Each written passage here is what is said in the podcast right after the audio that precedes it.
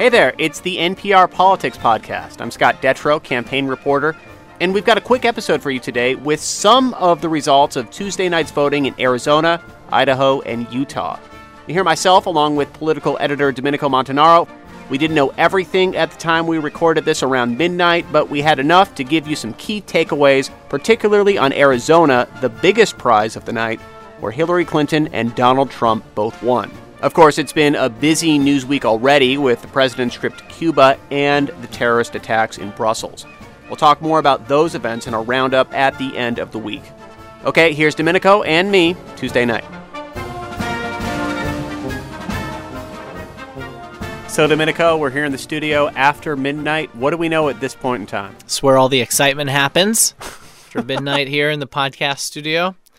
Uh, well, what we know is that it was a big night for the frontrunners, the clear frontrunners. Hillary Clinton and Donald Trump both won Arizona, and that's a pretty big deal and a blow to the Bernie Sanders campaign on the Democratic side because the Sanders campaign had put Bernie Sanders into Arizona the night of March 15th, mm-hmm. that Tuesday night, to say, look, the next six weeks are going to be big for Bernie Sanders. It's going to be a win streak, and that that's where the potential winning streak could start. Now, on the uh, with Idaho, you expect Bernie Sanders to do pretty well. We still don't have the results there just yet. And in Utah, we are wrapping up, like we said, a little past midnight. The Utah caucuses not in yet. Bernie Sanders campaigned in Utah this week. He's widely expected to score a win there in those caucuses. The delegate haul there is just 33. But even if Sanders does well in those two states, and even if he does well in Washington state this weekend, it's still tough for the Sanders campaign that he lost Arizona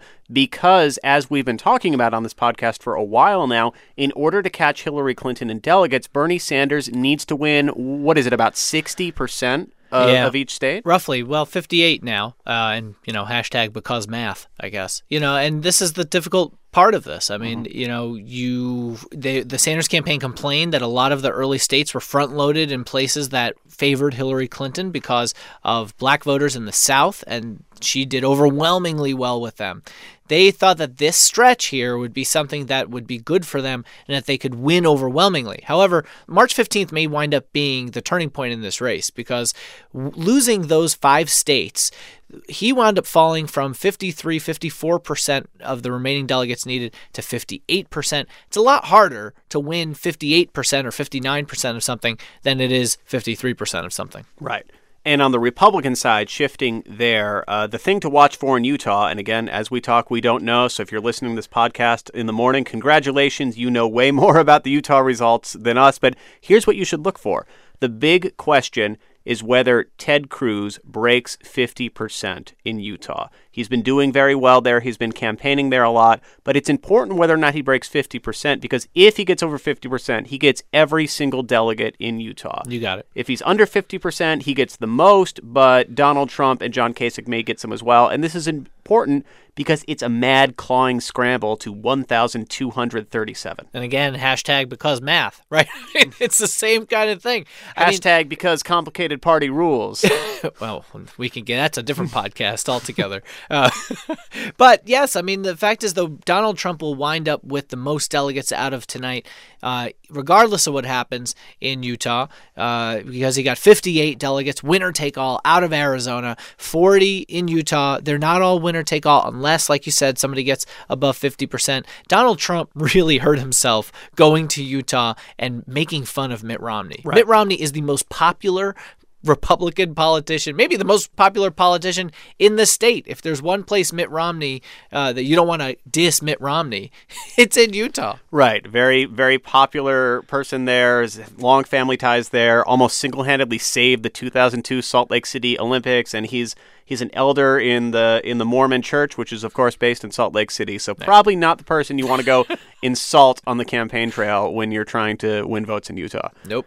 so when you're listening, we'll know who won Utah. Domenico, you and I will wake up tomorrow and uh, and analyze those returns, and we're going to have a lot of time to figure out what that means and what comes next. Because we've had more than half the states vote, but we're kind of at a halftime period in the Republican primary because it's going to be a couple weeks until the Republicans compete against each other. We are. Things have settled down quite a bit. Uh, you've got Donald Trump and Hillary Clinton have tonight solidified their leads as the clear frontrunners in the race. But of course, this is not the only thing that happened in the world today.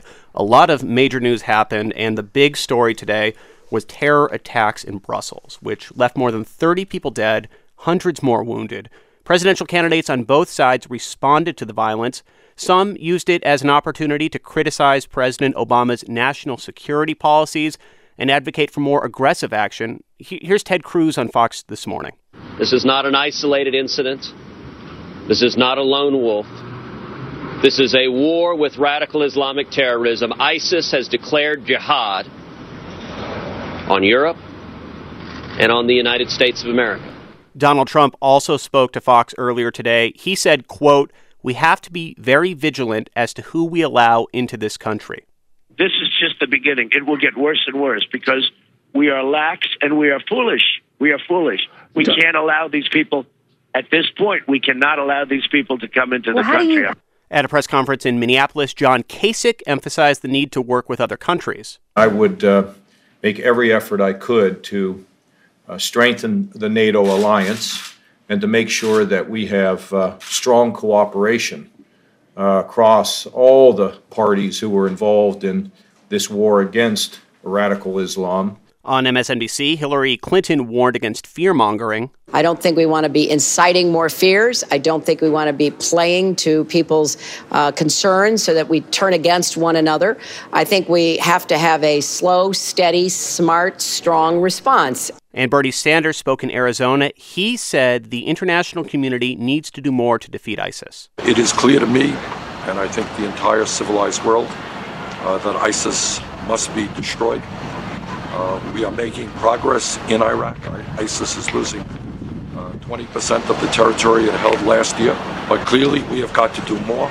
Domenico, when ISIS attacked Paris in November, it really changed the dynamic of the presidential race. Yeah, it certainly did. Uh, Donald Trump, for example, had started there. He was around 24, 25% when the Paris attacks happened. Interestingly, the day before the Paris attacks happened, November 13th, Donald Trump, for the first time that we could find, had uttered the uh, bomb the expletive out of them. And that seemed to propel him even further because he had this appeal to the gut, what he calls common sense you know, feeling about how to fight ISIS.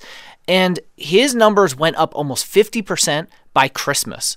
And it's a really kind of stunning thing that you were able to see that kind of uptick that quickly. He's up even higher than that at this point as more candidates have gotten out of the Republican race. But but you wrote about this on npr.org today and you made the argument that that we should not necessarily expect a similar thing to happen in the general election right. if, of course, it's Donald Trump and Hillary Clinton, which there's a long way to go to figure out if that's the case, but they're ahead right now. So, looking at that scenario, uh, quickly, what was the argument that you made? Because I thought it was very interesting. Yeah, I mean, I, I'm always very cautious to say that uh, anything that happens in a primary is going to mean what it means in a general election. We've seen that with turnout. Turnout does not necessarily mean that you're going to get uh, higher turnout in a general election. It doesn't necessarily mean that because you win Pennsylvania in a primary that you're going to win Pennsylvania in a general election. But what is really important to understand is that Donald Trump being able to channel Republican fears, he's hoping and Republicans are hoping that terrorism continues to rise as a concern for Americans.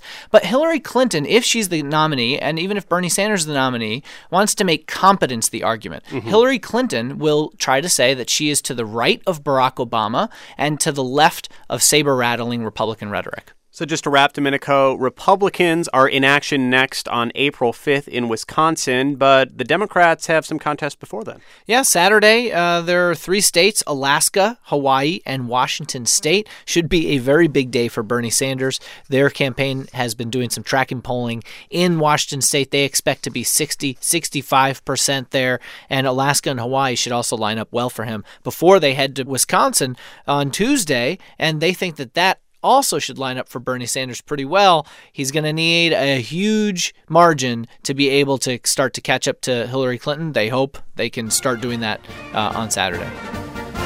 Okay, well, that's a wrap for this episode. You can read up on everything that happened Tuesday night at nprpolitics.org. You can also find us on Twitter, and you can also email us feedback or questions about the show at nprpolitics at npr.org. We'll see you in our weekly roundup Thursday evening. Until then, thanks for listening to the NPR Politics Podcast.